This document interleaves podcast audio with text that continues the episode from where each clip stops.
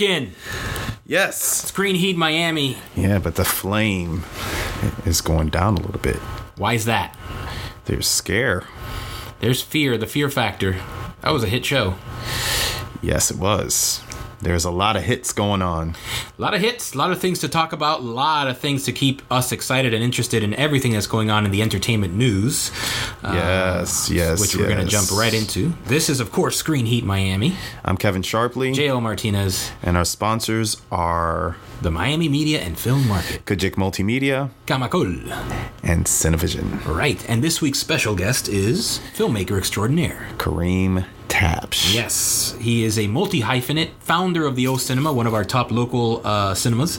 He is also a documentary director, uh, a producer, and just a cool guy to know all around. And his film is scorching up Oh, yes. the place. The film festival circuit is alive and well this year with the help of one Mucho Mucho Amor. We need more love. We need more love in this world. More, more love. Yes, you know what? My, my coffee here, it says it. Better coffee, better world. There you go. Ely. Yes.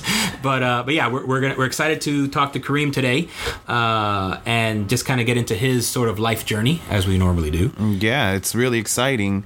He debuted his film at Sundance, Mucho, Mucho Amor, Yes.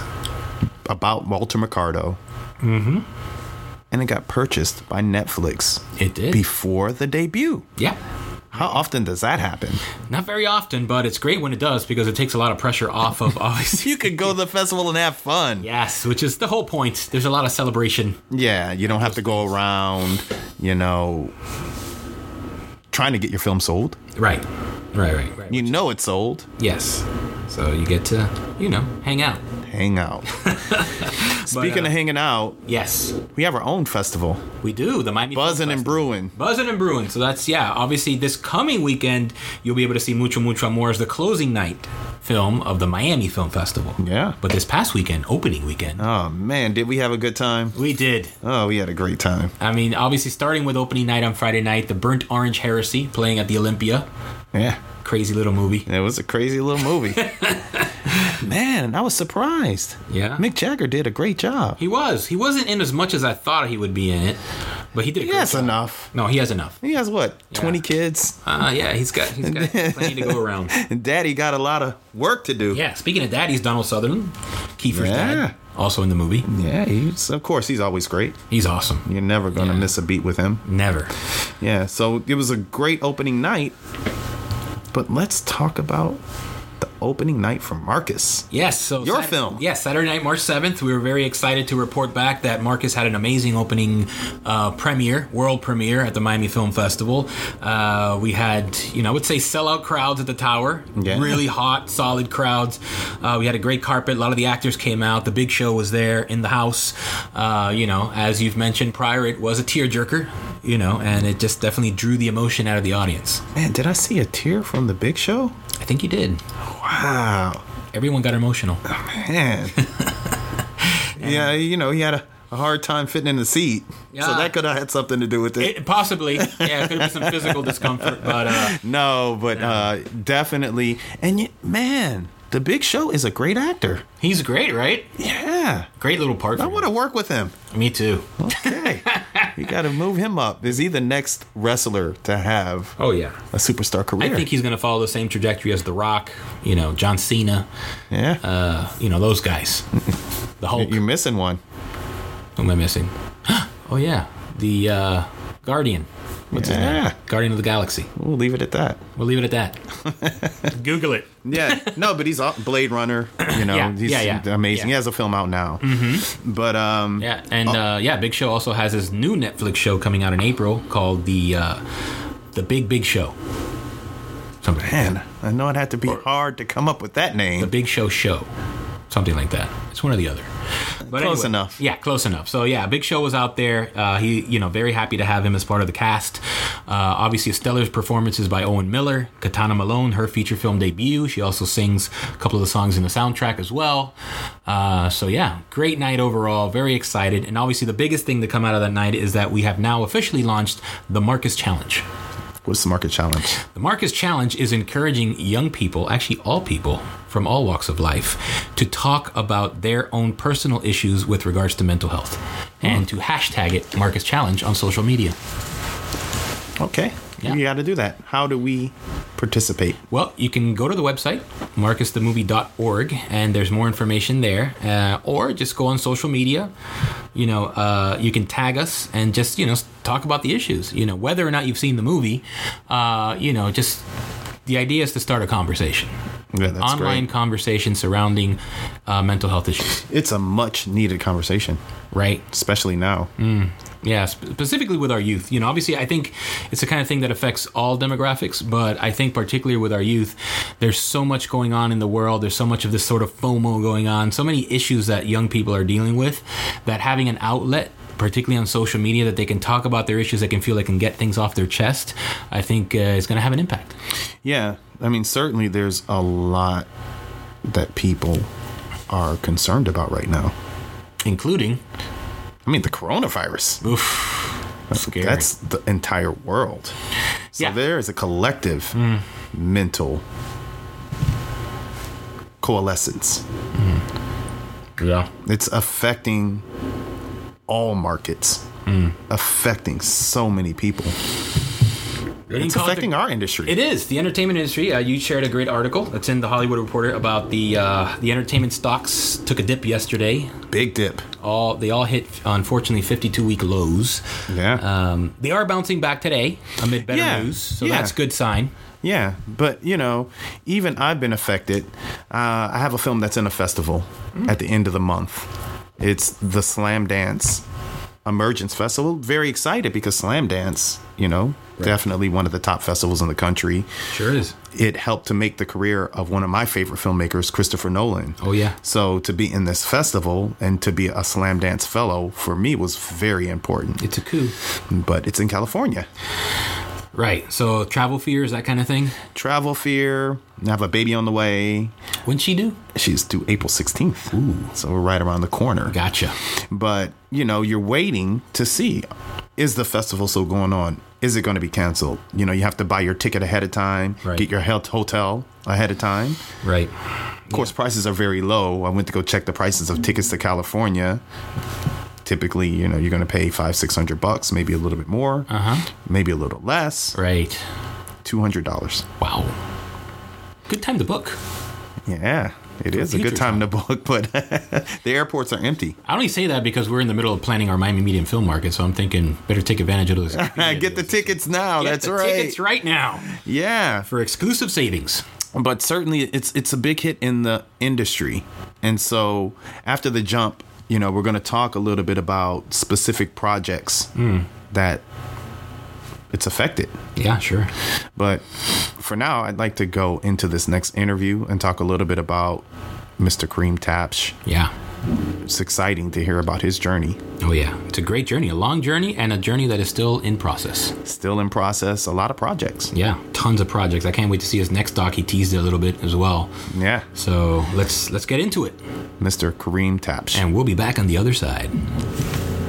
Title's the gift that keeps on giving. That's the gift that keeps on giving. But we are live and we are in, and we are talking to the extraordinarily talented multi hyphenate Kareem Tabsch. Multi hyphenated. Yes. sir Like most of us in Miami, That's right. wear many hats. That's right. Welcome, Kareem. Thanks for being on the show.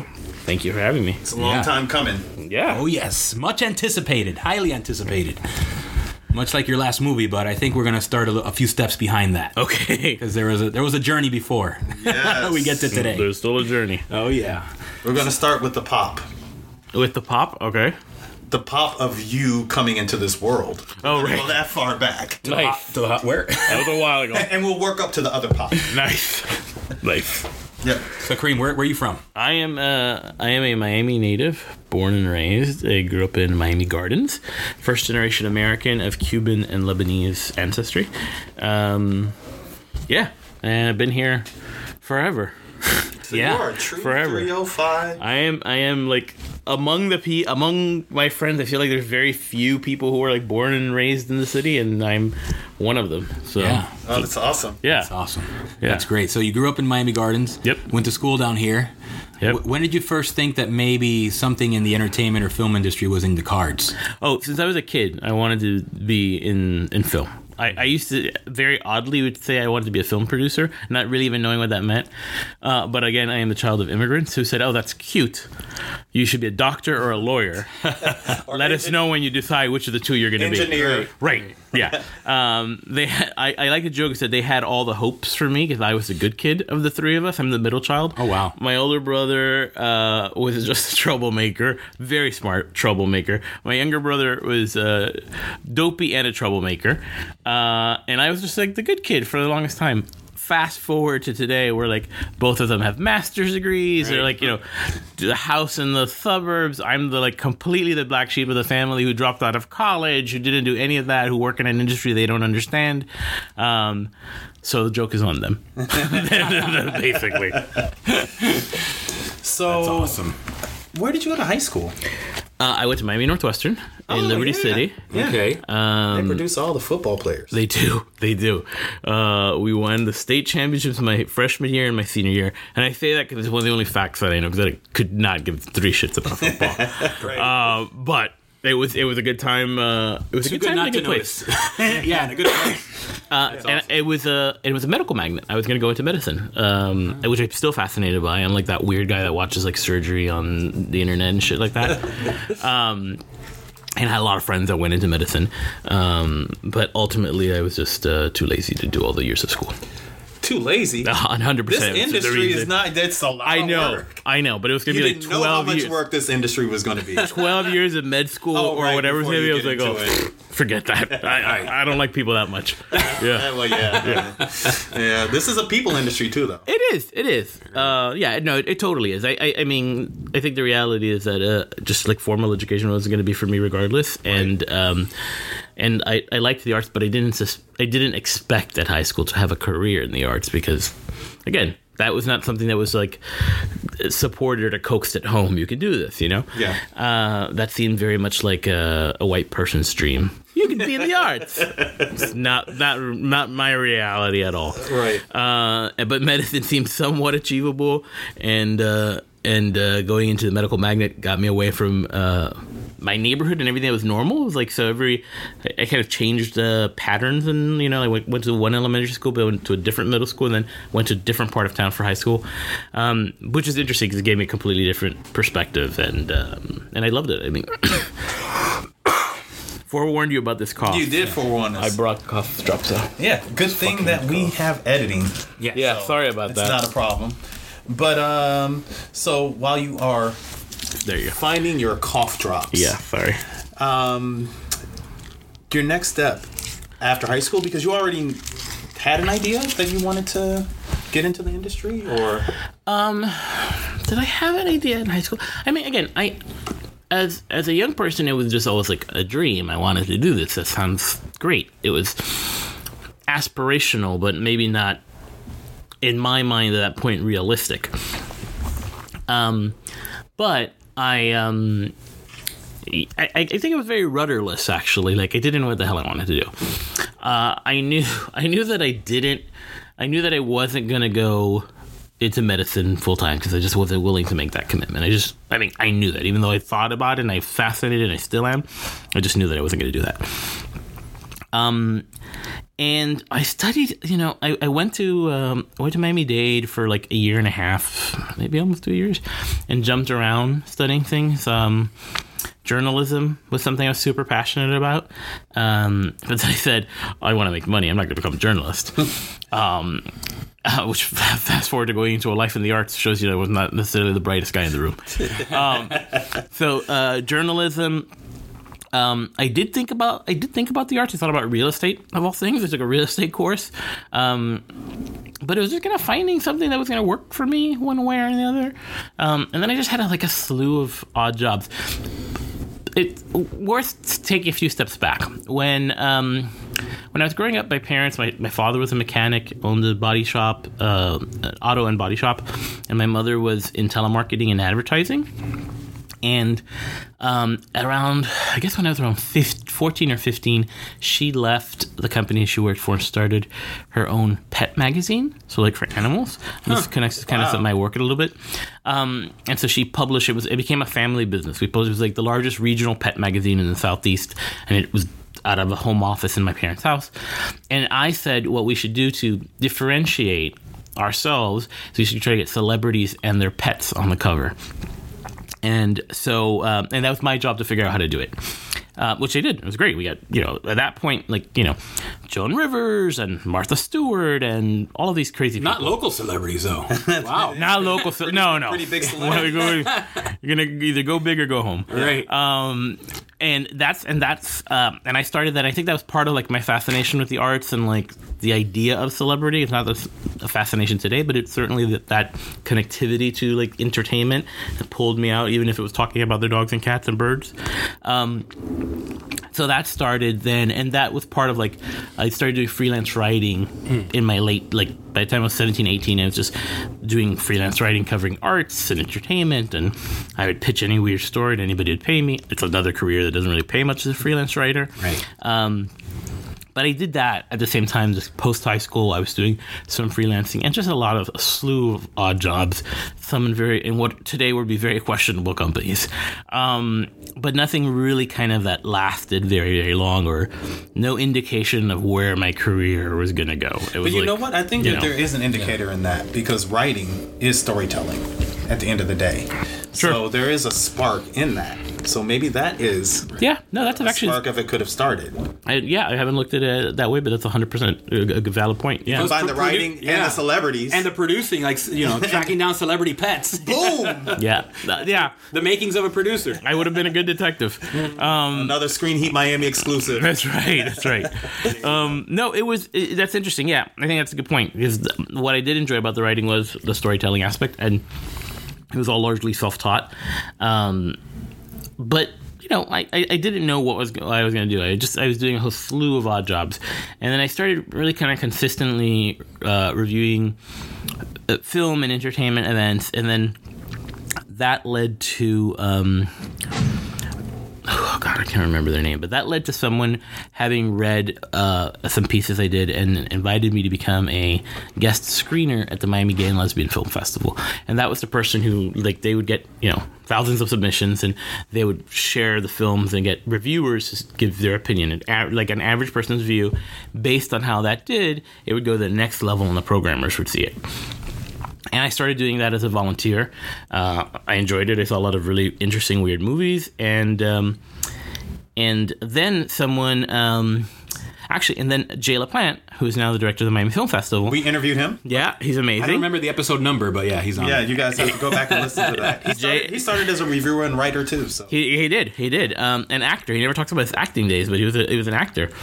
Uh, but Jaie was um, the manager of the festival and said, "Oh, listen, we have an opening for a part time ticket person. Um, do you want to do that?" And I said, "Sure." And so that's I mean that's really kind of started that film festival film career in film path. Was I was doing freelance writing, this opportunity to sell tickets.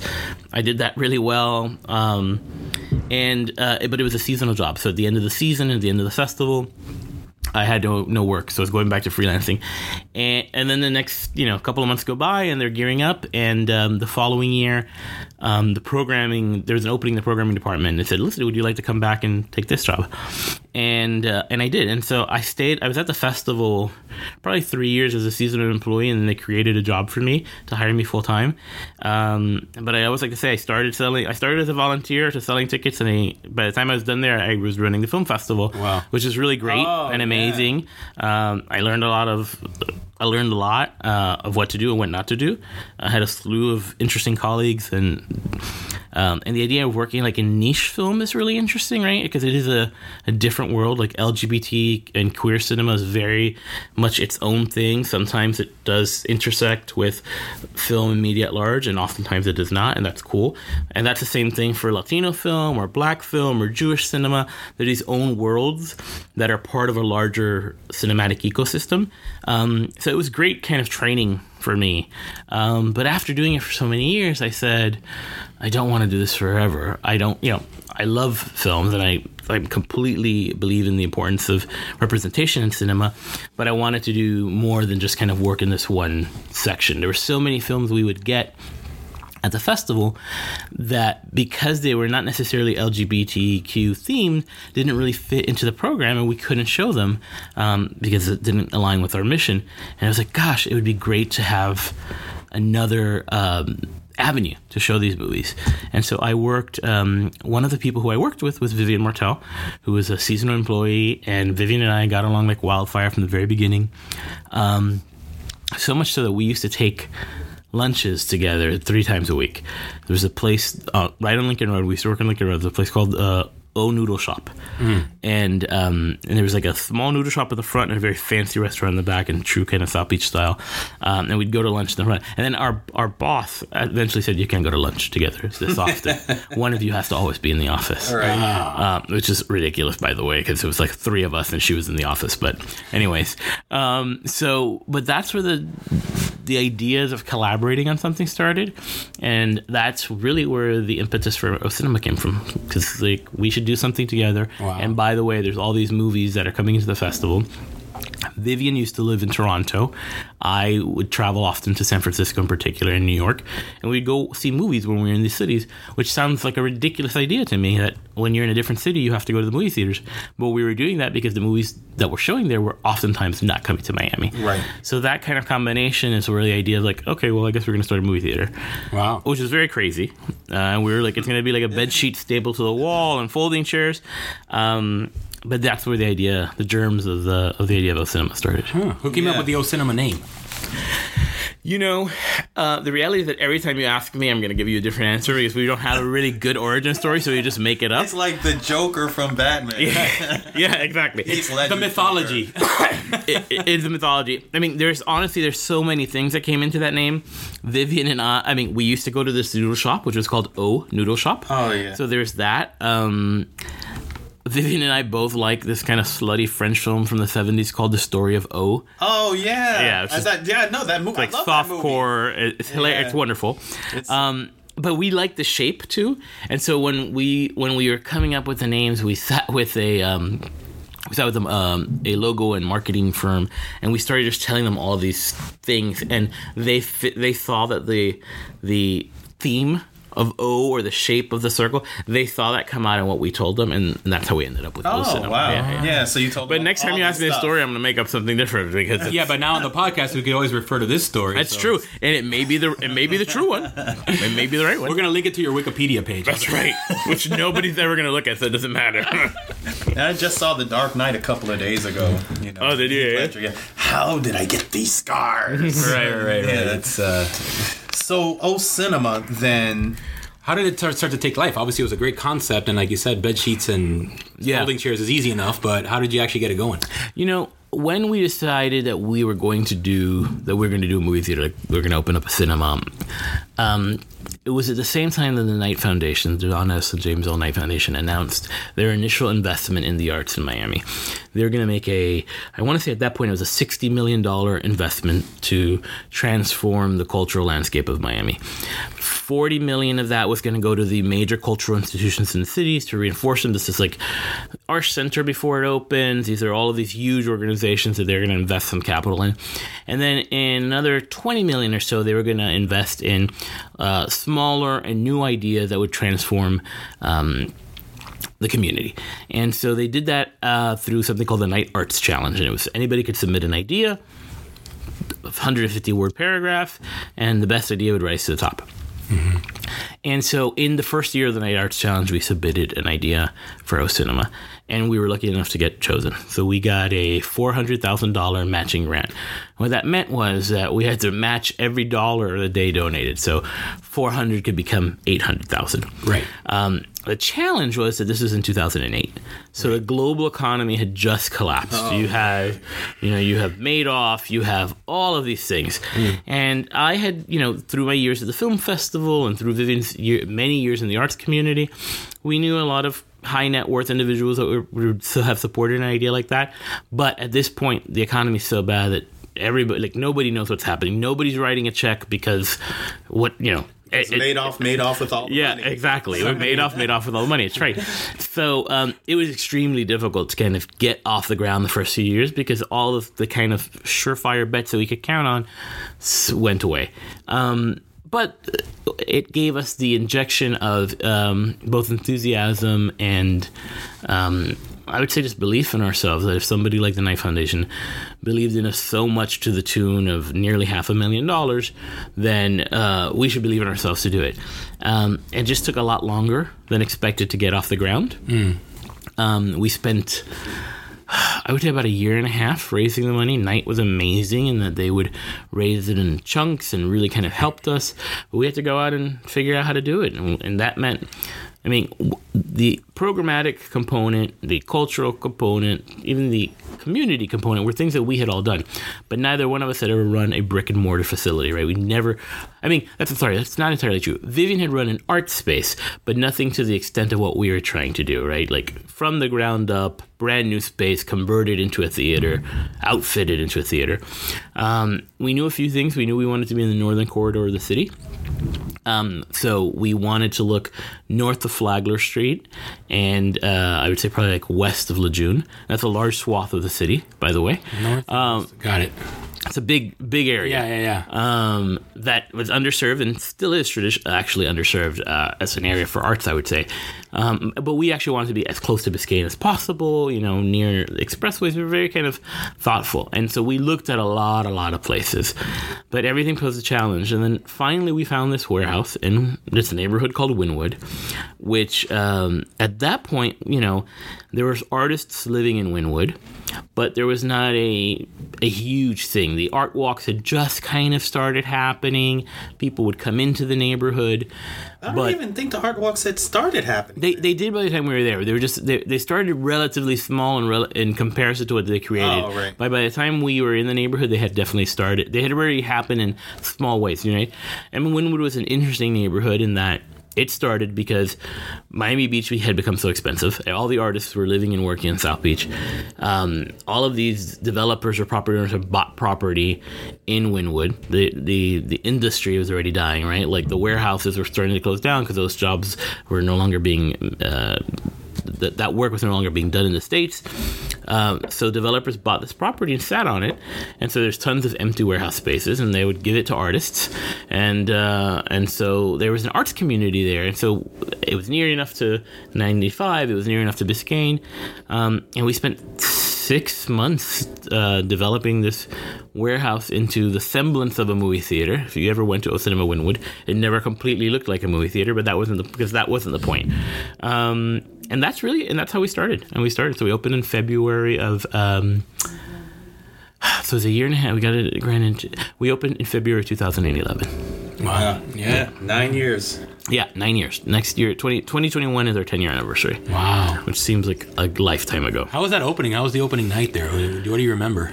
I, I tell you what I remember. I remember that I had my 30th birthday in the space before, as a fundraiser before we had opened, months before. Wow. And set my birthday's in September. So late September, I had a, a fundraiser birthday. We opened in February. And how, do you know what the opening was? Um, uneventful is the only way to describe it. Because we just opened. Right. We just opened and um, Come see a movie. I come see a movie. The first movie we showed was a fantastic film called Mississippi Damned. Um, made by Tina Mabry, who's gone on to do some really interesting things. And there's just a handful of people who just came in over that weekend. And, you know, like everything, it builds, you know. And, and so our, our first two real big hits were a few, like two or three months in, um, which were um, Square Grouper by the Rakontur Oh, guys. yeah, that's Billy right, Corben, yeah. Alfred Spellman, and, uh, and. Dave Cypkin. So that was one of our first ones. And then uh, um, Bill Cunningham, New York. Right, I remember that. Uh, and so that was another. Those are a couple of weeks, in, be- you know, from Right. one another, um, and that really is kind of what helped people start discovering this space. right. And it's, it really just takes like one or two things to kind of turn the tide, you know. Right, yeah. All of a sudden, you're on people's radar, and people are looking to go find you. What else Exactly. is playing? That kind of thing. And we just, you know, what we what we thought of what we thought of from the beginning is we wanted to show films that were otherwise not going to be shown in the community. Right. So we wanted to look for these films that, are, if they were shown, were not in a, a great deal of places, or were otherwise just not being shown. Right. So that's really what set us apart for a really long time. I would say is that most of the stuff. I mean, I would say at, in the early days, it was probably seventy five percent of the stuff that we showed you could not see at any other theater in South Florida. Right. And now that's changed a little bit, I think, because of just the nature of the beast. Um, and I'd say probably half of what you see at O Cinema now is things you went to the other places. Mm-hmm. But we started with showing things you people couldn't see, and we had a, a big focus on local film and local filmmakers and creating Right. opportunities for them. Right. Um, and that's you know that's kind of how it started, and it's just kind of been uh, a day to day, loving, fun, wonderful grind in building it and. Um, and uh, expanding and retracting and testing the waters out uh, across the last decade. That's amazing, and the brand of O Cinema that still means so much in the community, you know, uh, in all the neighborhoods that you are now. And then, you know, always a kid Kareem that he is responsible for my children. Yeah, this is this is a a true story. This is, a tr- this is actually one of my favorite things to talk about at O Cinema. And whenever, uh, if I ever introduce Luis, I always find a way to to to slide in the fact that you're fr- My first date with my current wife, obviously my wife, uh, current. There's not gonna be a future one. His wife. He's That's gonna right. listen to this. There's right. trouble brewing. forever together, Amore. it was just a, it was just a, a tense of right. term, tense of term. Yeah. So uh, speaking of local filmmakers, you know, I was you know Kareem's neighbor, creative director of the Miami World Cinema Center, which was this hub for indie filmmaking. Which, by the way, we used to get calls half the time asking what time the movies were. I'm like, no, no, we're not the theater. Here's O Cinema. Go call Kareem. They're showing the movies. We're developing the films for next year that hopefully will be playing there. One was a short film, was a UM filmmaker that made a really cool little short called "Stopping at All Stations" uh, as his thesis film, and he wanted to do like you know a cast and crew. So you know we called Kareem and said, look, you know, give us a, a deal. It's a local filmmaker, so we four walled it there, uh, and I was a producer on it. Just around the time I had just met Sylvia, and we had just been you know the whole texting game or whatever. And it's like, oh, by the way, you know, you know, I, this is my work, and we're having a little screen tomorrow, and you want to come? And she's like, yeah. Let's check it out, see what you got. And so, yeah, that was my first official date with my wife, and cut to three kids later, a marriage, and the whole ball of wax, all because of Kareem's spot. That's right. And didn't Yeah. you was it didn't you bring like your first child came to over something too? I ref- I feel like Yes. a, er, as an infant. Yeah, yeah. I think we brought him back, and then I think right before you know that venue shut down, we took like a little selfie in front of him. Yeah, So yeah. I gotta send it to you. Oh yeah, please. I uh, love with that. the kids. Yeah, yeah, Yeah. yeah, So it was it was amazing. But yeah, that was that's why I always say Kareem, you're completely to thank and to blame. That's right. That's right. Everything. That's right. Depending- mostly, mostly blame Mostly is usually what I have learned. But yeah, But what I've loved about O Cinema, you know, um, I've done a couple of events there too. Yeah, You know, through yeah. my organization, Cinevision, and it's always served as a portal. You know, whether it's you know Cinevision or Filmgate or Third Horizon, Right. It's always been kind of epicenter, not only for films, but for filmmakers, community, industry, and you know, now you guys are inhabiting uh, what was formerly the Miami Beach Cinematheque space. Yeah. Oh, Cinema South Beach. Yeah. O, O Cinema South Beach, which is vitally important. Yeah, I mean, you know, uh, we we we are we're in the cinema business, right? We run movie theaters, but in reality, we're in the community space business. Yeah. You know, um, and I think the movie is just kind of the conduit for that because.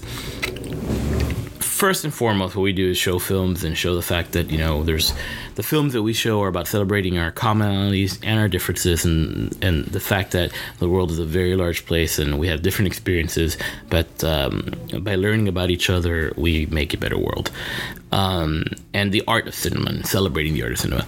But really, what we want to do is bring people together to have that experience, right? Mm-hmm. Come together and sit and watch this film from Cambodia about this rock band you never knew about, and there was a movement, and they had you know heavily influenced what you know today. And you wouldn't have learned about this if you hadn't come and sit in this empty movie theater, or rather in this in dark movie theater with a room full of strangers to learn about things you didn't know about. That is you know paramount to what we do. Because bringing people together breaks down walls and breaks down barriers. Um, so the community aspect of what we've done has always been the most important thing i would say to vivian and me and, and our and our team. We always want to bring people together and create space and platform to celebrate our differences. I mean we've worked with you we've worked with so many members in the community. I mean third horizon's a perfect example of a festival we helped start. Um, and uh, and they're about showcasing the Caribbean and Caribbean diaspora experience, and um, and that's vitally important because the power of seeing yourself on screen, the power of seeing yourself represented in media, is huge. You know, we exist and we should be celebrated, and we have more in common than we think, and we have differences, and that's okay too. That's what makes the world a great place. So. At O Cinema, that was always a huge part of, of what why we wanted to do and what we did. Um, so it's it's weird. It is yes, we're theaters and movies, and but we're community spaces, and I think ultimately that's probably the the aspect of it that I'm proudest of.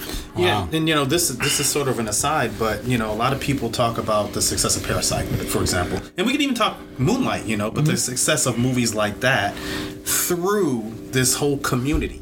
Ultimately, Yeah. I think a lot of people didn't understand how Parasite had such a tremendous success.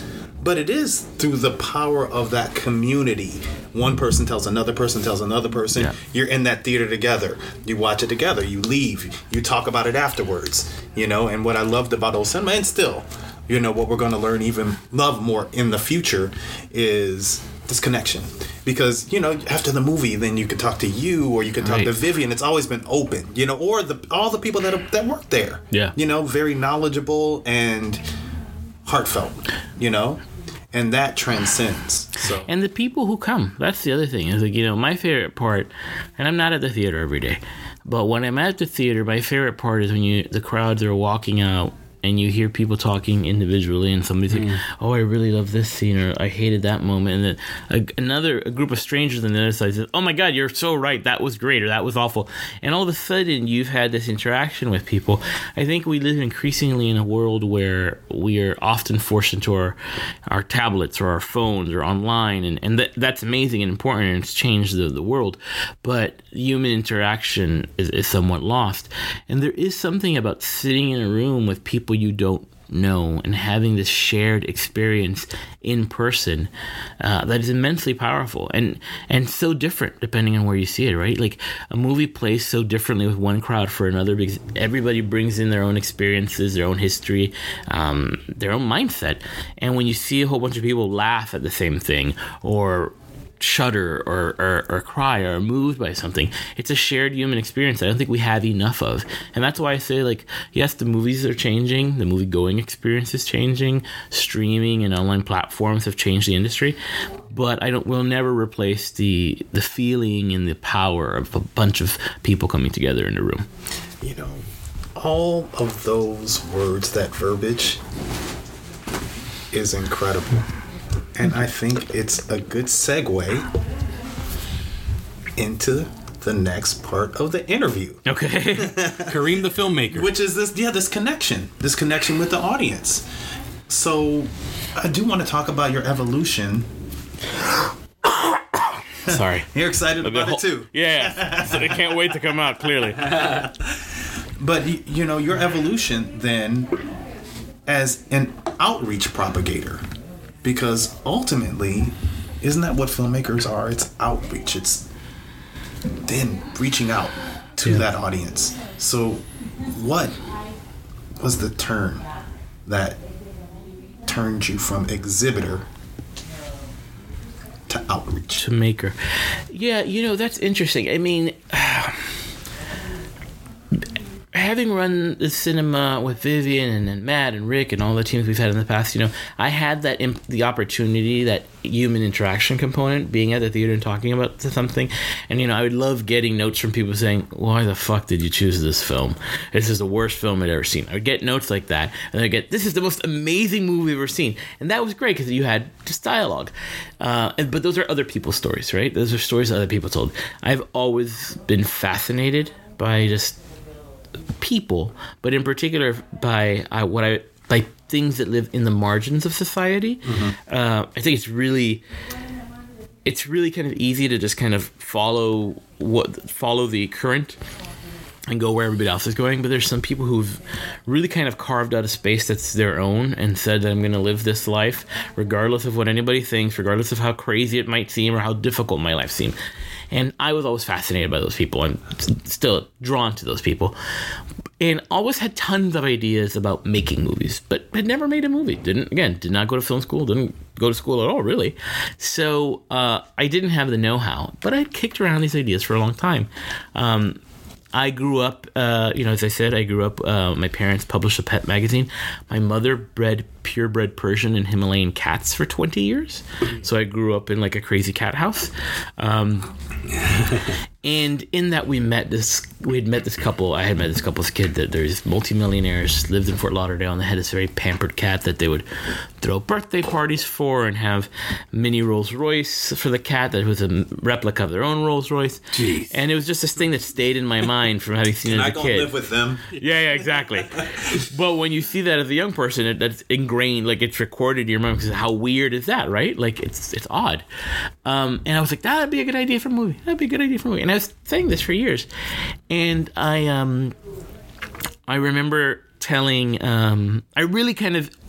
I really credit like my launch as a filmmaker uh, to three people, but two in particular. Um, the first was Andrew Hevia, who's one of my closest friends, and just gone on to produce Moonlight and do yeah. a million different things, and runs pa- co-runs Pablo Larraín's uh, uh, Fabula U.S. office, and is amazing. Co-founder of Borscht. Uh, uh, yep, one of the early founders of Borscht. Yep, for sure. I mean, A- Andrews. Yeah, Andrews. Uh, Andrews, a, a, an amazing guy. And I told him this idea. And he was living in Miami time. He said, "That sounds like a great idea. You should make it into a movie." And I'm like, "Yeah." And he's like, "Yeah, I'll help you." And um, and we started the process. He said, "Listen, you're you're a storyteller. You're you're you're, you're a filmmaker." And um, and I think that Andrew probably lasted for like three months in this process because it's so crazy. And then he introduced me to Joey Daoud. And Joey, um, also Miami-based filmmaker, he's like, he's like, you guys should work together on this. And Andrew, Andrew was leaving Miami to go to um, Fordham in New York to get a master's, and connected me with Joy. and Joy and I hit it off immediately. Um, and uh, he helped me make our first, my first film, our first film, which is called Cherry Pop: The Story of the World's Fanciest Cat. But you know, it was them telling me, "Yeah, of course you can do it. Like, why couldn't you do it?" And this is great because Andrew was the connective thread of Tarell Alvin McCraney Absolutely. Yeah. and um, Barry Jenkins. Barry Jenkins. Yeah, yeah, exactly. Andrew helped. Yeah. Yeah, He could have been an agent. he could have been. It, we would have. Yeah, I think he's he would doing have. okay now. Yeah, I would say he'd be very rich as an agent. He would just hate his life. Exactly right. So then the first film, a Cherry Pop. Yeah. Can you just talk, uh, you know, a little bit about that really quick? Yeah, so Cherry Pop Story of the World's Fanciest Cat was a uh, 11 minute documentary that we made uh, about this uh, multimillionaire couple in uh, South Florida and their super pampered cat who in the 80s uh, and 90s became uh, what we would call today a viral hit, right? Like the cat was on television in Japan, Lifestyles of the Rich and Famous, Sally Jessy Raphael, all of these shows, the National Enquirer, the New York Times, but it was before the era of the internet. And and there's this really fascinating thing that if something happened before the internet existed, it's almost like it didn't happen unless somebody goes out and rediscovers it and shares it again. So that was what we did. We went out and told this story. Um, it was very, very odd and very, very interesting and very sweet. And um, and I, you know, it started with my fascination on people who live on the fringes. The fact that these couples who did this, I mean, they were certainly celebrated, but a lot of people were like, "Who are these kooky people?" Um, but they did it, and they did it anyway, and they lived their life. And you know what you learn in that in that process. Um, you know, the, the the cat really was kind of almost a surrogate for the child that they never had. So um, it just it also started my fascination with relationships and the human animal bond, which is something that I went on to explore in other films. The next film, and I was an exhibitor of your next short, Dolphin Lover. We had it for Miami Film Month. Oh, right, right, of course, Yeah. of course. Yeah, which I, I was really proud to do that and to introduce it and do a Q&A with you about that. But, you know, that one does, it marries two things because it's, again, the interesting character of the man and the dolphin. Right. So, and it's a love story. human and, well, yeah, it's, Uh, it is a love story. um, yeah, so uh, your next movie, Dolphin Lover.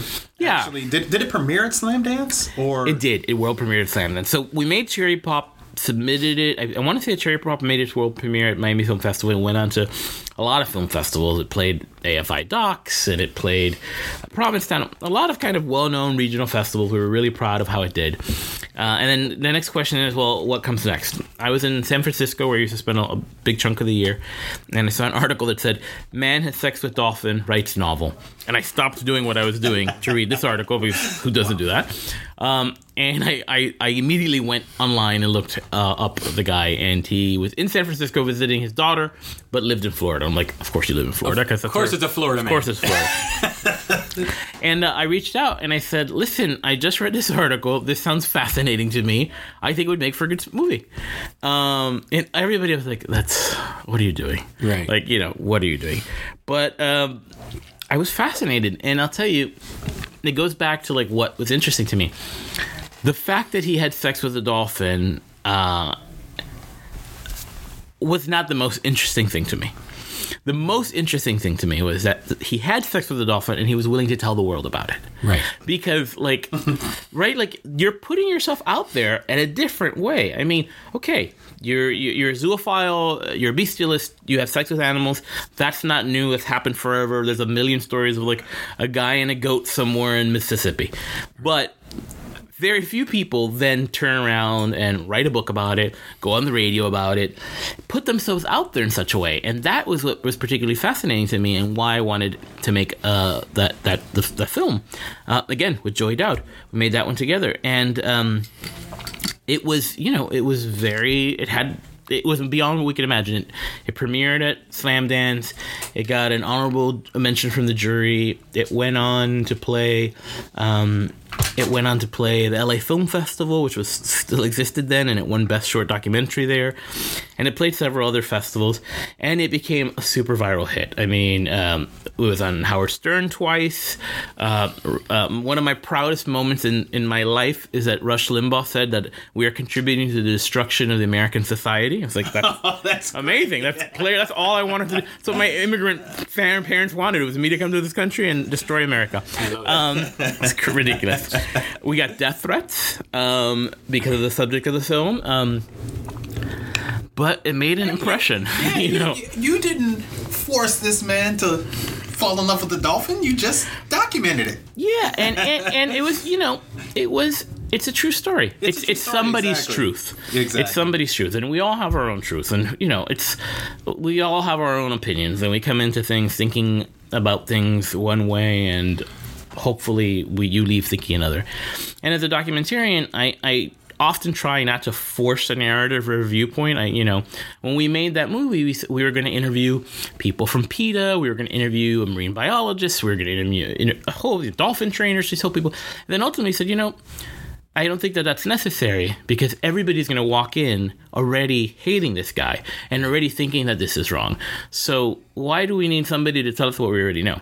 Let's ha- let's have him tell us the story. So the entire film, inspired by the work of Errol Morris, who I love, entire film is just an interview with Malcolm Brenner shot head on into the ca- right into camera, and he tells us his story, his experience as he lived it, and uh, it was great. It was kind of it was a it was a taste of success. I mean, we were in the Daily Mail. Um, we were in Watch What Happens Now with Andy Cohen. Um, uh, what's this? Uh, we were in Comedy Central where Taika Waititi, who went on to win an Oscar, made some great jokes about the movie on Comedy Central. Oh, wow. I mean, it was it was a wonderful success. It was a wonderful success. Um, we learned a lot of things about movie making and about releasing a film. You know, we really waited to put the movie out, and honestly, we should have just like after Slamdance as a short and it's getting all the buzz, we should have just released it online immediately. It has about a million views now on YouTube, um, which is wonderful. I mean, a lot more than a lot of people's movies would see, but. I think it would have been even larger if we had put it out there. Just yeah, but you know immediately, what? yeah. There's a Yeah, lot yeah. to be said about doing the festival circuit and kind of connecting with a lot of folks in that way. Yeah, totally. So, you know, maybe that could have been, a, you know, the best route. Yeah. You don't know. Yeah, it's true. It's true. I mean, and it, it, it was a, it was a great experience. It was a great experience, and it, it just certainly uh, helped me. Uh, helped me realize that I just, you know, that my intuition of following the stories that might be off the beaten path. If if I even no matter how weird it is, if I find it interesting, there's going to be seven other people who find it interesting. Yeah, and also what I think is great, and this is the thing about cinema. The mosaic and kaleidos- kaleidoscope of cinema is, you know, when you're able to connect with a, sli- a slice of life that you have not necessarily been able to connect with. That's another, I think, success of Parasite is, you know, it really is, you know, you feel when you watch Parasite, you know, for example, um, and, and movies like The Farewell, for example, Sure. you really feel that culture. You feel that slice of life. Dolphin Lovers, same thing, and um, it is a specific slice of life. Your next movie after Dolphin Lover, which So my I made so my next movie after Dolphin Lovers, I made a small project for PBS, uh, which is a profile of artist Farley Aguilar, who's a Miami-based Nicaraguan American artist who I adore. Um, and so I did a small project for them. Um, that was called Farley Aguilar by Kareem Tabsch, and um, we brought some of his paintings to life. Uh, that was fun.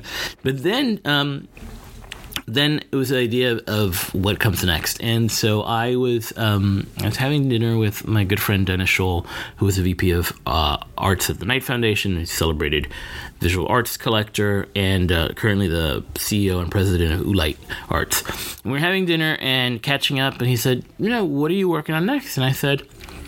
I just read this great article in the New Times and in the Washington Post about this photographer named Andy Sweet and his documenting of South Beach in the 1970s.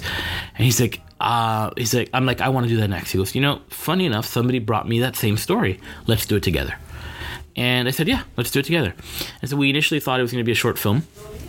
Um, and very quickly realized it was much more. We we thought we were making a, a movie about Andy Sweet and his uh, and his uh, partner Gary Monroe, his uh, collaborative partner of Gary Monroe, both of whom shot the uh, photographed this community of elderly Jews in 1970s Miami Beach.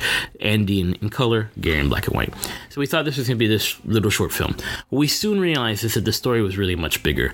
And like Gary and Andy, we fell in love with the community that they were photographing. This community of elderly Jewish people who moved to Miami Beach late in life, had lived hard lives. Many of them were Holocaust survivors. Most of them were blue collar workers in the Northeast, coming from uh, New York and, and the tri state area in particular and came down to Miami Beach to enjoy the end of their years and created this amazing, amazing space. Um, in vibrant cultural community. So very quickly, the idea for what was going to be another short film turned into a feature. Uh, and it was hard to pitch Dennis on it. He had just finished the feature and had had a really kind of just rough kind of time getting it out there. And uh, but slowly but surely, as we started discovering both the photographs and the amazing archival footage, we realized there was something there. And so that became my first uh, my first feature length documentary, uh, The Last Resort. Yeah, you know what I loved about The Last Resort though is it, it, it had those layers, but it had so many other layers to it. You know, it had the story of the murder, which that could have been a documentary into unto itself. You Yeah, know, sure. and it had so, and I can trust me, I can understand. You know, starting a project and thinking that the project is, you know, a smaller thing and having it grow in, in- into something else. But it had, the, the story had so many layers to it.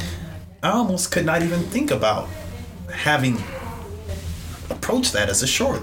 Yeah, I, I think the interesting thing is that documentaries, um, documentaries tell you what they want to be. You don't tell Right. them what they're going to be. Right. Yeah. Uh, because it's an investigative process, right? You, Yeah. Go.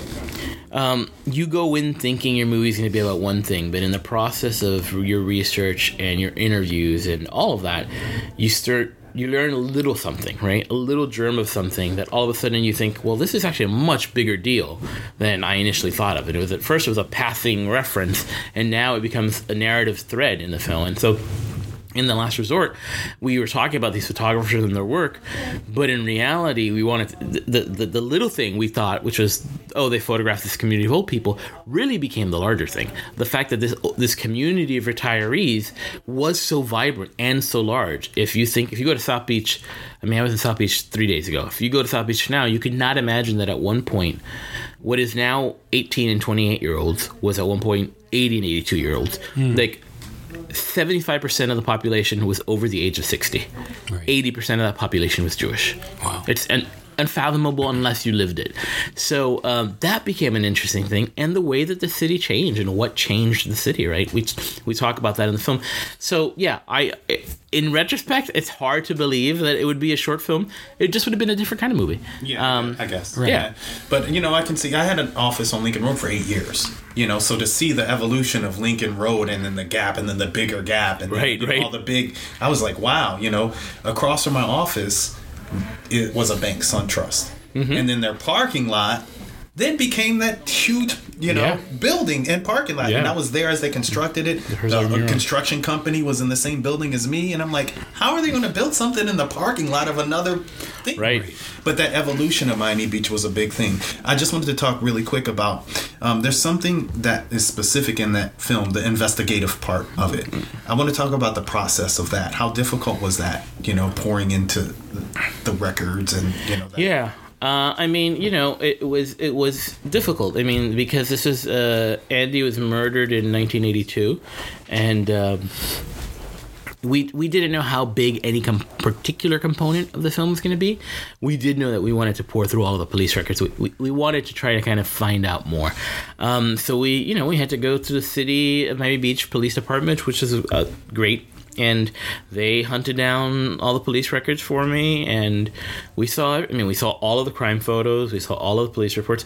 We saw what we think was one of the main murder weapons. Actually, it was in their. Wow. It was in their um, uh, evidence box. Wow. Um, and ultimately, you know, while that was part of the story, it didn't be it didn't become a murder mystery. Like we weren't going to solve the mystery of right. of Andy's death because you know ultimately we realized that wasn't the story we Yeah. wanted to tell. That could have been a part of the movie, and it maybe if it was other filmmakers and maybe if we came at it from a different direction, it would have been part of the movie. But um, we did a lot of like you know no stones left unturned, um, and the same thing about the community. Like you know we saw. I want to say that we saw every bit of archival footage of 1970s Miami Beach, which, by the way, there's not a lot of archival footage of that era because it was full of old people. They were ignored and ridiculed. So people didn't turn their cameras on them in, The in movie the way. speaks on that. It in, does in a great way. It does, Yeah. um, and that's and for me, I'm uh, I'm an archival filmmaker. I adore archival, so the the opportunity to kind of deeply dive into that is another form of investigative um, uh, investigation into history, and um, and to be able to share it is amazing. Wow. yeah. Well, I mean, it's a beautiful story. I've seen it. It's it's spectacular. It's on Netflix still, right? It's on it's on Netflix. Uh, I mean, that was really great. You know, that's it tells you how things can work. That film launched at we made our world premiere at the Miami Jewish Film Festival, right. and because of that, we had uh, probably like six to eight offers for distribution from that. And we went with Kino Lorber, which is a really well respected um, indie distributor. They released a Jean Luc Godard film that same year, and uh, they had an Academy Award nominee that same year. Um, and the movie, you know, had a, a really great theatrical life. So it was not just my first feature. It actually played in theaters. We played in New York for several weeks. We opened in LA and Toronto and multiple cities. We played in South Florida for eight weeks. yeah, I came out to the to the open. Yeah, you were at you were at the premiere. Thank you for that. Um, and so it was a really great experience in that sense. Uh, played Doc NYC. Um, it, it was wonderful, like to from your first feature to have that experience, and then to be on Netflix. And so many people discovered on Netflix, um, and we get all these wonderful notes. Um, and you know the funny thing is like a lot of the reviews the reviews were mostly positive but some of them had some negative feedback. And it's interesting is that when you if you're receptive to it i know a lot of filmmakers who don't like to read reviews. I want to read everything. I, I i almost can deal with a bad review better than i can deal with a good review.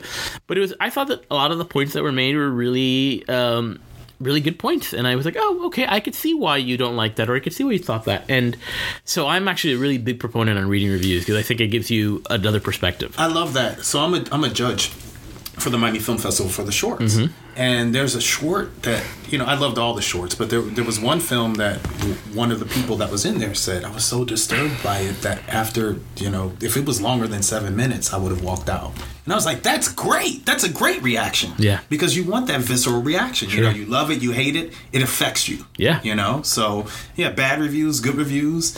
Apathetic reviews, then that's Right, there's, a, there's a problem. agreed Yeah, you want that polarity for sure. Yeah, Yeah. certainly. Yeah. That's awesome. Yeah. So moving into your next film. Right. Yes. So uh, most, gosh, it, it's it's it's it is really one foot in front of the other, and it's almost hard to keep up with the process, even when you're the one who did it. Um, Last Resort. Resounding success. We are really happy with it. Um, uh, but at the same time that we start, had started shooting, um, I had uh, I met uh, I met a guy named Alex Fumero. Alex was from Miami. Uh, Andrew Hevia uh, knew that I was going to New York, um, and he said, "You need to meet Alex. How have you never met Alex? You guys." Andrew would- Hevia again. Andrew Hevia. We gotta get him on the secret podcast. agent. Yeah, yeah, that's right. He strikes again. Andrew Andrew's Yen, dun, Yenta the matchmaker. Um, he's like, how do you guys not know each other? You have to hang out. You're going to New York. Go have lunch. And um, and Alex was a VP at HBO, so we went and had lunch, and um, we're just kind of catching up. Got along from the get go. He's such a great guy. Very very funny. Um, and he said, "What are you working on next?" And I said, "You know, I've been." Kind of kicking around the idea of doing something with Walter Mercado. If you grew if you're a Latino, if you grew up in a major Latino city like Miami, Walter Mercado was a staple of Latin television. I mean, he was on TV. He had a television career for 50 years. He was on TV nonstop for 30 years every day. An audience of 120 million. You know, we've talked about Walter Mercado. We've talked about you already. So Nice. I don't know, maybe you're on four or five podcasts already. But even if you're not Latino, I remember the first time I saw Walter Mercado, and I didn't know Spanish at the time. But you're just mesmerized. Right. You're looking at the screen like, is this happening? You That's know, right. you're just Right. sucked in. Yeah. So um, I He- just he- wanted a little aside. No, no, and thank you for that because I think that that's a lot of the experience that a lot of people have. It's like, who is this? What is this? What am I watching? What is this? Right, Right, and you know, and and so when you're a kid and you see that, which is what all of our experiences was, it's astounding. So I, I said, Alex, I'm, I'm looking at this. He goes, you know, that's interesting. If I could make a documentary about anyone, it would be about Walter. And I said, well, coincidentally, I'm going to. Walter was having an estate sale in Miami. He had an apartment in Miami for years, and he was living. He's always lived full time in Puerto Rico, but he was going to sell his Miami apartment and sell everything in it. I said, I'm going to an estate sale in a few weeks um, to see Walter's stuff and maybe buy something, and to try to make contact with the family and try to find Walter. I saw a post. Did you make a post about something you bought? I, I, I, I bought things at the estate sale, hundred percent, hundred percent, random things. I have a saint, and I have a book, and I have a can. Yeah, it's weird, my, uh, and a cross. Uh, and I'm not a complete religious at all, but I just it was fun. Um, and so I went to the estate sale and made contact with the family, and Alex and I had a scheduled follow up call. And half an hour before the call, he gets a phone call from a woman named Cristina Costantini. Cristina and Alex had worked together at Fusion, and um, she said, "I hear you're obsessed with Walter Mercado. I want to make a movie about him." And he's like, "You're not going to believe this, but in half an hour, I have a call with another filmmaker. Uh, he's a director. He's based in Miami. He wants to make a film. He's had contact with the family. Do you want to join the call?" And I get a text message and saying, "Look, there's this filmmaker, Cristina, who wants to join the call. Are you cool with it?" I'm like, "Yeah, let's talk." And we did. And by the end of the call, we decided that we were going to make the movie together. Wow. I had never met Cristina. In fact, I did not meet Cristina in person until two days before we started shooting the film. Wow. Uh, so it was a recipe for a disaster. like it, in any other scenario, I would not recommend this, but it worked out. It worked out miraculously. Disaster or success. Or success. She had just One or made the other. Right. She had just made this amazing movie called Science Fair, which went on to premiere at Sundance and won the Best of the Fest Yeah, award I at Sundance. Science Fair, yeah. Wonderful Yeah, film. amazing movie, right. Went on, you know, uh, South by South, uh, all of the major festivals. Nat Geo picked it up and ma- mounted a big campaign for it. Um, and in the middle of this, we both decided, you know, we start making this movie. I'm finishing The Last Resort. She's putting out Science Fair. Alex is leaving New York at HBO to move to LA. Um, and we decided to make this movie about our childhood icon, Walter Mercado. So, uh, you know, the the brief version is we spend two and a half years with Walter, which ended up being the last two and a half years of his life, telling his remarkable story. How this he went from this shy boy in the sugarcane fields of Puerto Rico to this mega star with over 120 million viewers a day. Um, and so we really gained very intimate access into his house and his life and his family. We became part of the family, I would say, and um, and and you know, kind of tell his story of why after 30 years he suddenly disappeared, and uh, and kind of help track his his slight reemergence. What ended up being really a swan song, but um, was a celebration of his 50 years, which happened here in Miami at the History of Miami Museum. And so all of that is part of the story of Walter's uh, life and legacy. Um, and uh, and then you know, surprise, we get into Sundance, um, and that's amazing. That was obviously. your premiere. Sundance was your premiere. We made our world premiere at Sundance, you know, uh, not even a month ago, yeah. Wow. or ac- just a month ago, just a month, a month ago today, Yeah. actually, Yeah. a month ago today. Yeah, and, it, and it's still, you know, there is the strong buzz. It's going to uh, play at the Miami Film Festival uh, on the 14th of May. Uh, the 14th, 14th of March. Oh, of March, March of March. It's the, I, I don't even know what month it is either, buddy. Don't- you and I are on the same page. it's don't the you closing worry. night film. It is the closing night film of the Miami Film Festival. Uh, hold on, I need to do another one. I feel like Yeah. Well, sometimes I never cough, and it's not been too bad now, but I feel the urge to cough. no, well, this has been great. Yeah. We've had three coughs. I know. Very very easy to edit. Thank you. We were anticipating more coughage. I was too. Thankfully, not, not bad that bad. Um, yeah. So we are we are. I mean, amazing Sundance um, premiere. Great you know. reviews. amazing reviews, fantastic variety, um, in particular, but Remezcla, the Wrap, people really responded really positively to the film. We had such a great time. For us, it was so important to be able to share this kind of part of like Latino culture with a, a I would say a wider audience, and I think I also meet a wider audience. Yeah. Um, emphasis on the T. Yeah, yeah. And the D. right. Uh, but it, it, it, it so that was great, and uh, and now it's this homecoming that we're the closing night of the Miami Film Festival, um, which is going to be sensational. I mean, Walter lived in Miami for a good chunk of his life, and he uh, made a lot of his shows were produced here in Miami, and um, and a big chunk of the film was made in Miami because we track his big uh, um, 50th anniversary party that was here. Um, so it's kind of great to come back to the city and have the film make this homecoming. I mean, in Miami, Walter's kind of a god, and, and you see, when we were with him, you saw it. There's no question. People were like, Right. Yeah. you know, he could have been Tom Cruise. Could have not gotten a better reaction. It, it really was amazing. It was amazing. It's him and Sally. I think they had that. That's right, hundred percent, hundred percent. They were friends too. Yeah. Um. So it was. Um. Yeah. So it's very very exciting to be the closing night film. Of course, is a huge honor, and um. And then we're taking it on the road. We're going literally the day after we leave for South by Southwest, um, and then we're going. Um, we're going before that. We're going to the True False Film Festival, which is one of the best doc festivals in the country. That's next week.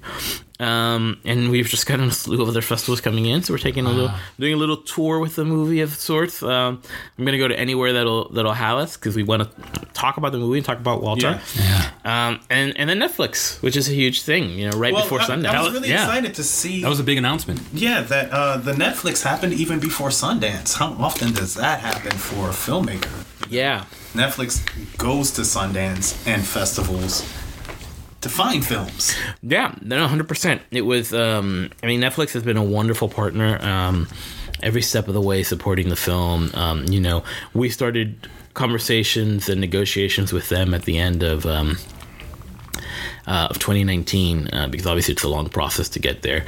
Um, but you know, when we thought about what we wanted to do with the film, and um, there's, and again, we were, I mean, knock on wood, we were super blessed. We had multiple interested parties in the film, and more than one offer from huge companies. Um, but then we you know, ultimately considered like, what do we want to do with, with the movie?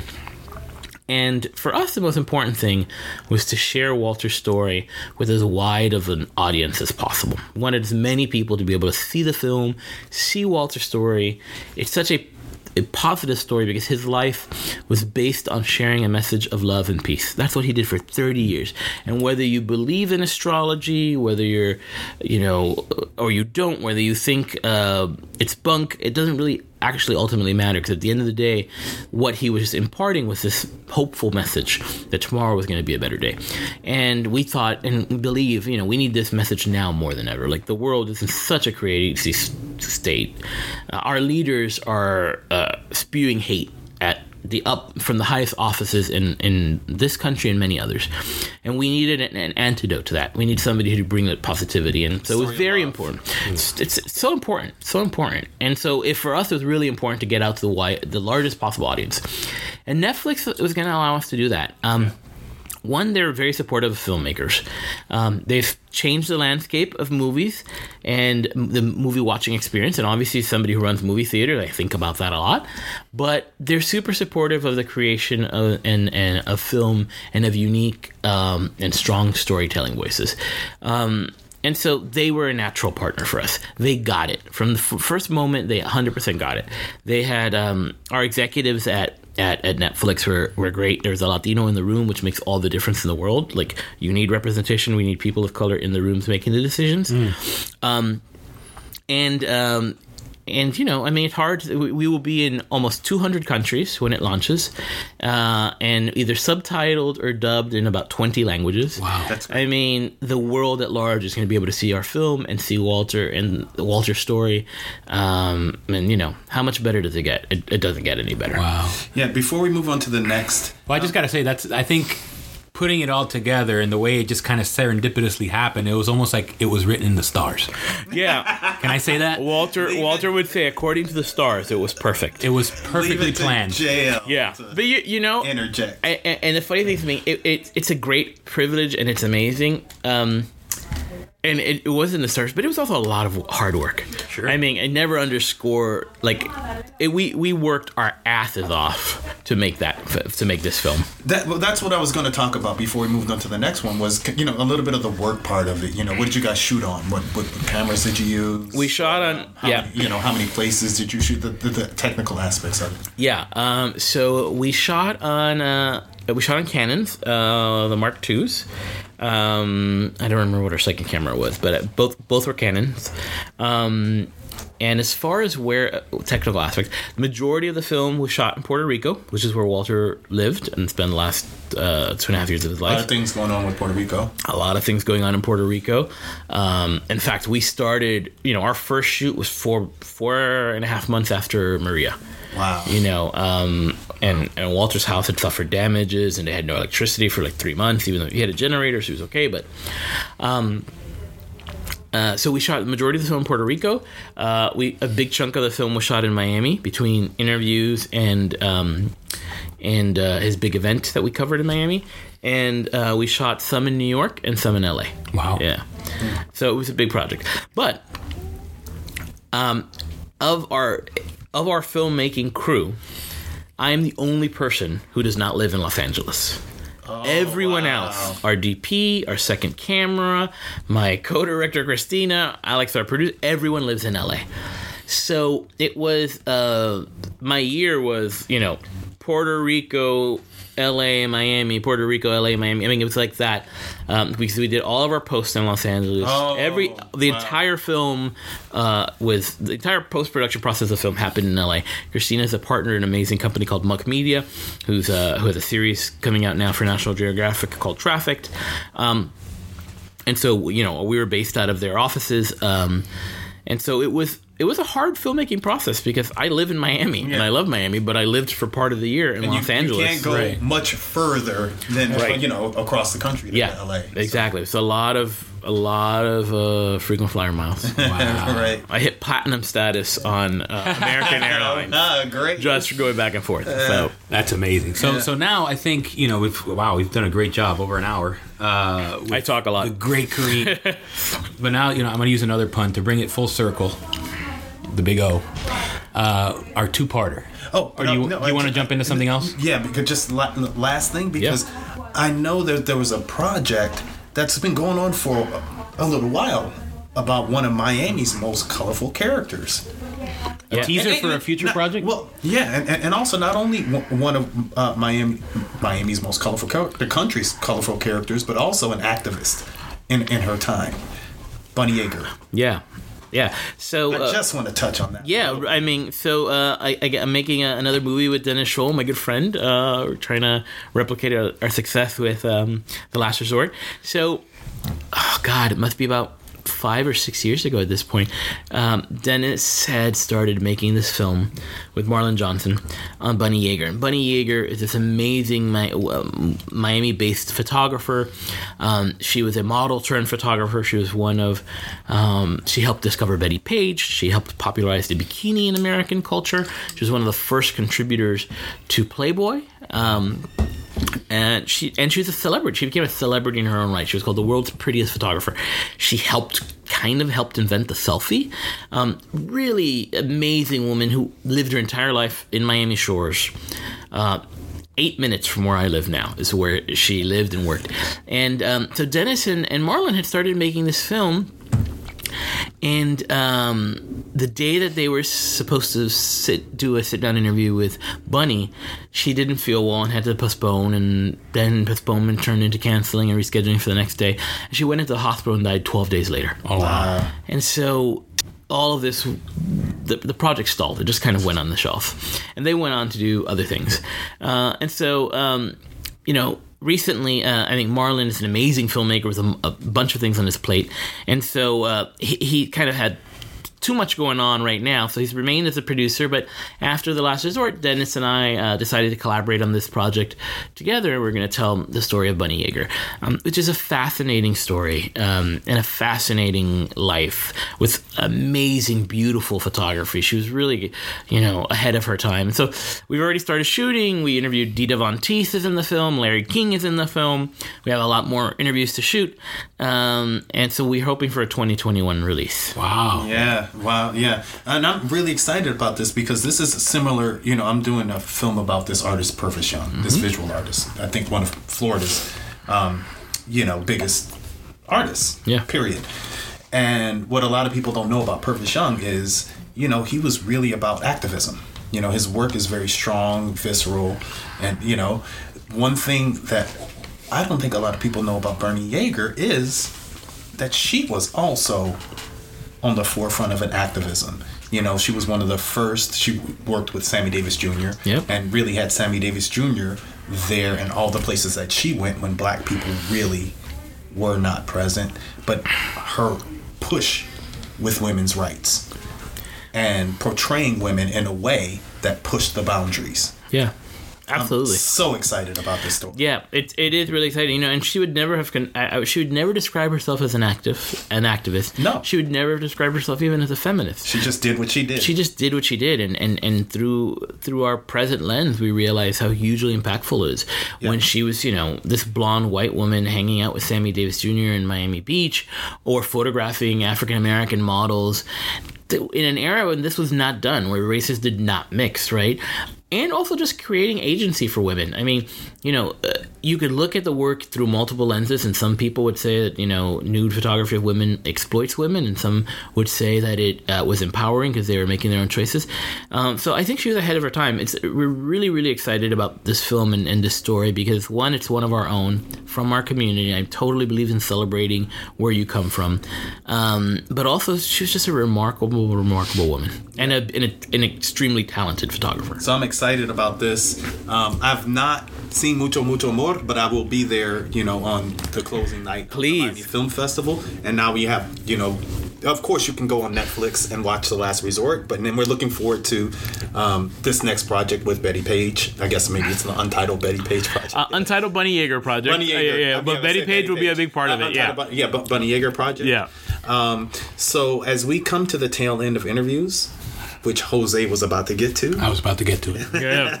and I let Then him you asked me it. another question. I went on for 20 minutes. I'm sorry. I, I talk a lot. No, we love it though. That's This is what happens when you spend most of your time like in an, either an edit bay or in like Right. your house by yourself. we want to pull out as much as I won't be able to talk for another two days. I'm just gonna go to sleep. The, the last segment of pulling out the full circle moment. So, Nice. Kareem, it's a two part question we always ask our guests at the end, and the first one is is like a little bit of uh, going back in time. It's a time traveling question. Okay. So, if you were back to the future and you were able to go back and talk to a young Kareem that was maybe working on that uh, magazine with your mom, what advice would you give yourself knowing what you know now?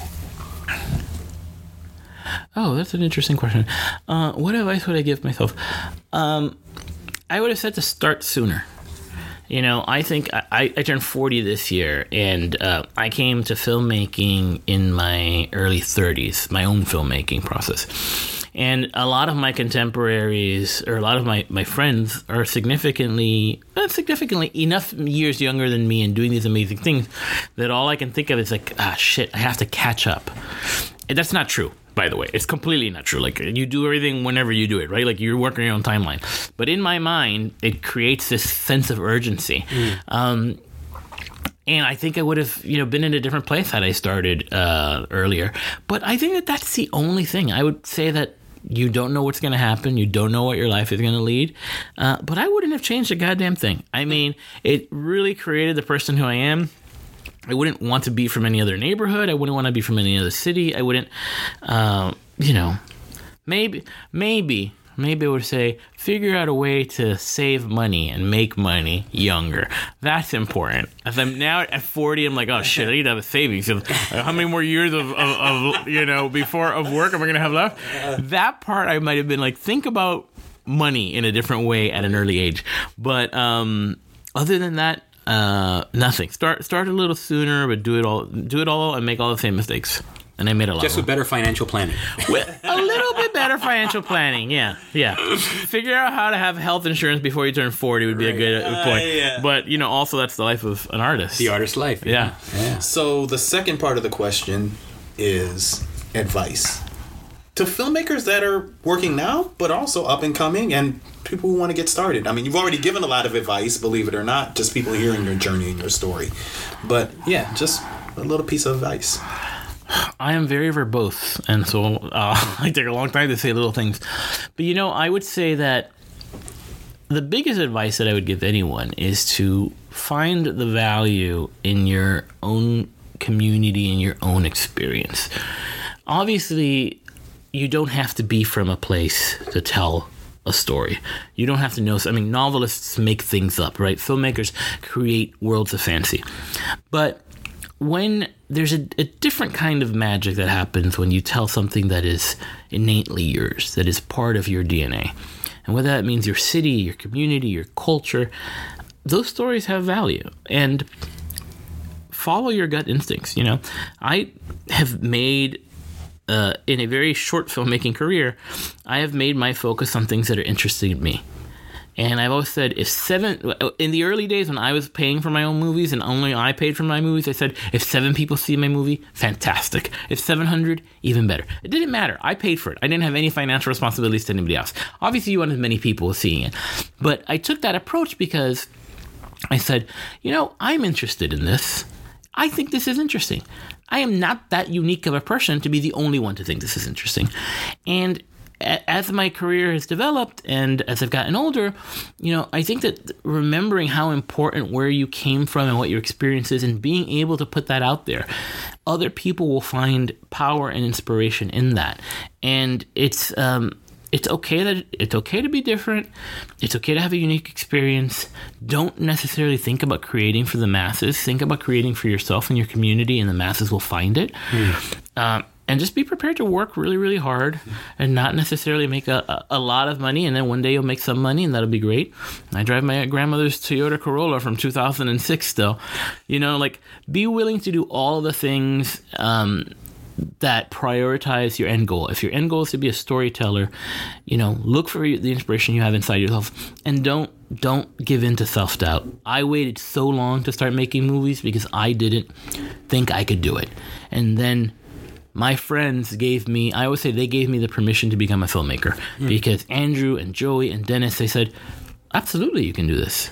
And s- until somebody else told me that, and it was people who I loved and admired, I didn't own that. So don't let don't let those kind of like the voices in your head that always want to shoot you down, like you're not good enough, you can't do this. Fuck it. Of course you can do it. Have you seen the film industry? It's full of morons.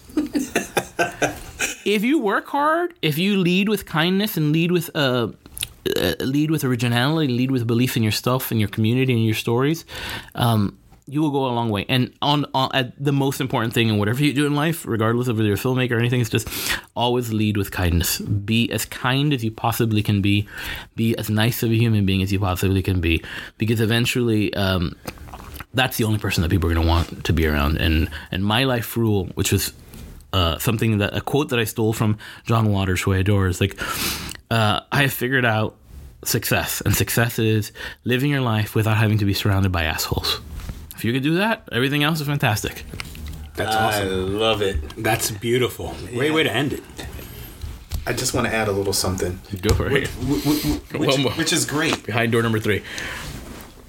I love what you said about telling your own truth, telling your own story. And something that I teach my students is your favorite filmmaker, look at that filmmaker and then look at what they've done before. And I know for a fact, you know, I feel like I've walked this journey along with you. I'm a Kareem fan Thank you. you know and i know that people will now watch either the walter mercado right now you know i know that they're going to go and watch the last resort on netflix but then also to be able to find your other films and follow that journey with you Yeah, and I want to see everybody else's films too. That's the thing. It's like as a filmmaker, you're the biggest fan of movies uh, because Plus, you have a theater to run. Plus, I have a theater run. I mean, we haven't even talked about it. I mean, last year was a hell of a year, right? We we closed two theaters, opened another one. It, so many things have happened. Um, but that's because you know life is good. Can't complain. Love it. love Yeah. Thanks, guys. Kareem story. Thank you so Thank much you, for your time. Thanks, buddy. Appreciate it. Yay. And we are back. Yes. Good one. Kareem. Just bringing the heat. He did. Yeah, he did. His life. It was a great, great, great story. Flame is up. Mm. Flame is on middle. Right. It's in the back. It's behind. It's in front. Mm-hmm. He's on the front burner. He's on the front on the front burner right now. He's a front burner kind of filmmaker right now. Yeah. His career is hot. Oh yeah, yeah, yeah. So he's uh, again. We have to mention one more time that his film Mucho Mucho Amor is playing for the closing weekend of the Miami Film Festival, That would be Saturday, Saturday night. the 14th. Yes, and there'll be the uh, what's it called Under the Stars after party. Yeah. On celebration and homage to the great Walter Mercado. Yes. Tickets are available at the MiamiFilmFestival.com. And on that same day, I have a conversation with Gregory Allen Howard Oh yeah, let's talk about that a little bit. at bit. 3 o'clock at the Silver Spot. Masterclass, right? It is a masterclass. So, you know, Greg has had a career that has spanned big, big hits. And I tell people when I talk about this masterclass from Remember the Titans to Harriet. Hmm. And we know Cynthia Erivo was nominated for two Oscars for Harriet. Yeah, Such a stellar performance. amazing. So Greg will be talking about his storied career and he'll be giving tidbits. Hmm. A little bit of advice mm-hmm. from his masterclass. He has an incredible masterclass. I did one with him in conjunction with the Miami Film Festival, a two day masterclass Right. where we did a table reading. One day, table reading, another day, a direct masterclass with his tidbits. We're going to take some of that masterclass and give some of that within that conversation. So it's a conversation plus masterclass. Wow, Saturday, heavy. the 14th, 3 o'clock, Silver Spot. there. I'll be there. Cinema. Silver Spot. And for our listeners, you can tune in to Gregory Allen Howard's podcast. That's right. If you want to get a little uh, juiced up, jacked up for the uh, for the live edition, Get ready. yeah, just pop those on your your Spotify and head on out to the Home run. Spot Yes. Or your SoundCloud or your Google Play. or your Apple Podcasts. Yes. We're on all platforms. All platforms. So I did want to get back to what we were talking about before the interview. This is another direct effect of coronavirus. Films and their box office.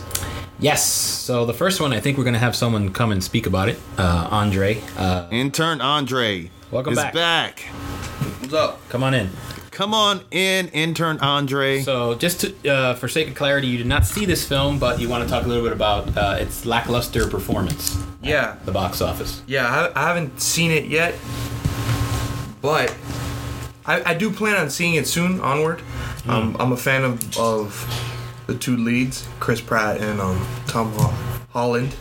Who's not a fan of T- Christopher Pratt? Yeah. Or That Tim Holland? Is a great combination. the nice Yeah, people in the room. Hollywood Yeah. nice guys. Yeah. Yeah. Um.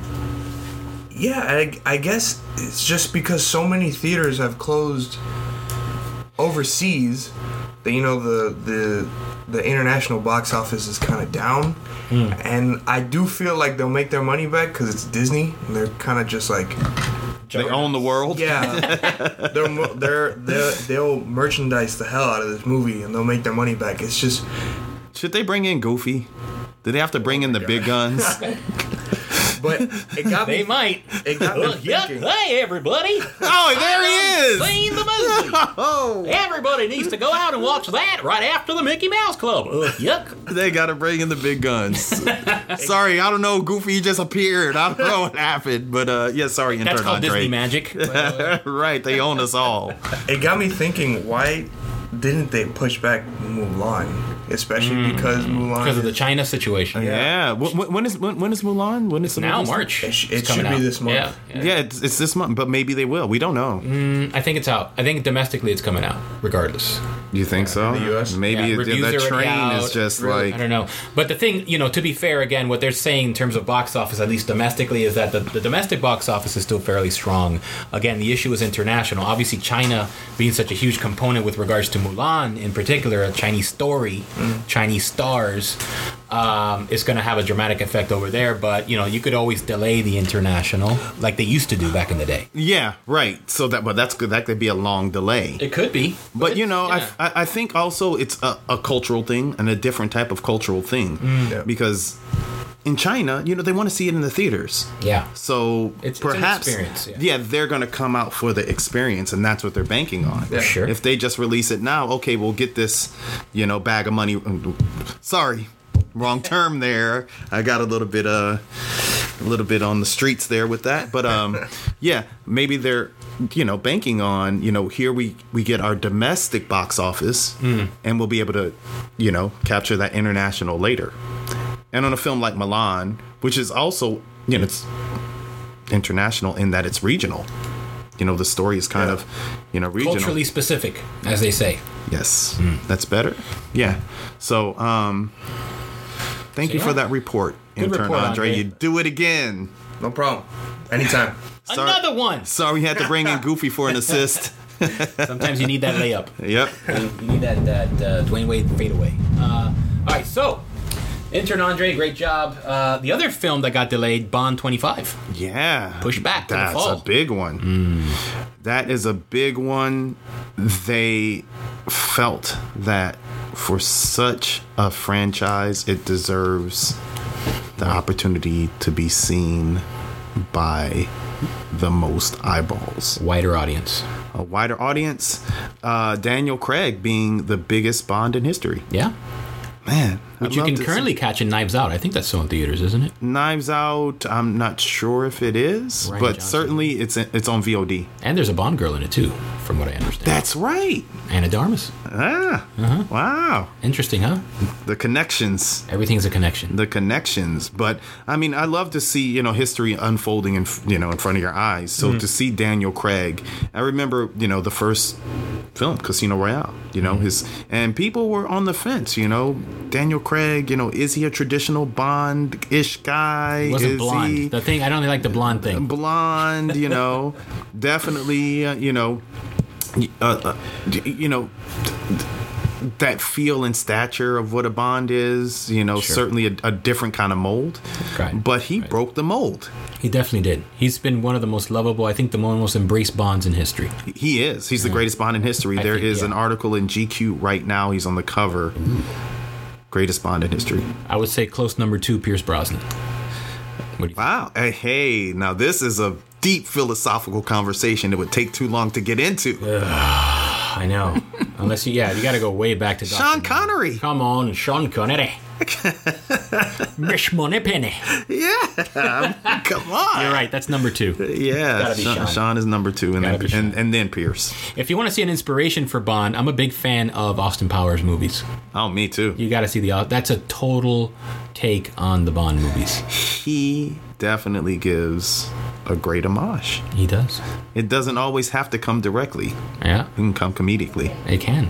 Yeah. Satire. Ah, satire. So, uh, wow, we've uh, breezed right through this bad boy. Yeah, I mean, I, I did want to bring back the Miami Film Festival because it's it's still going on. Yes.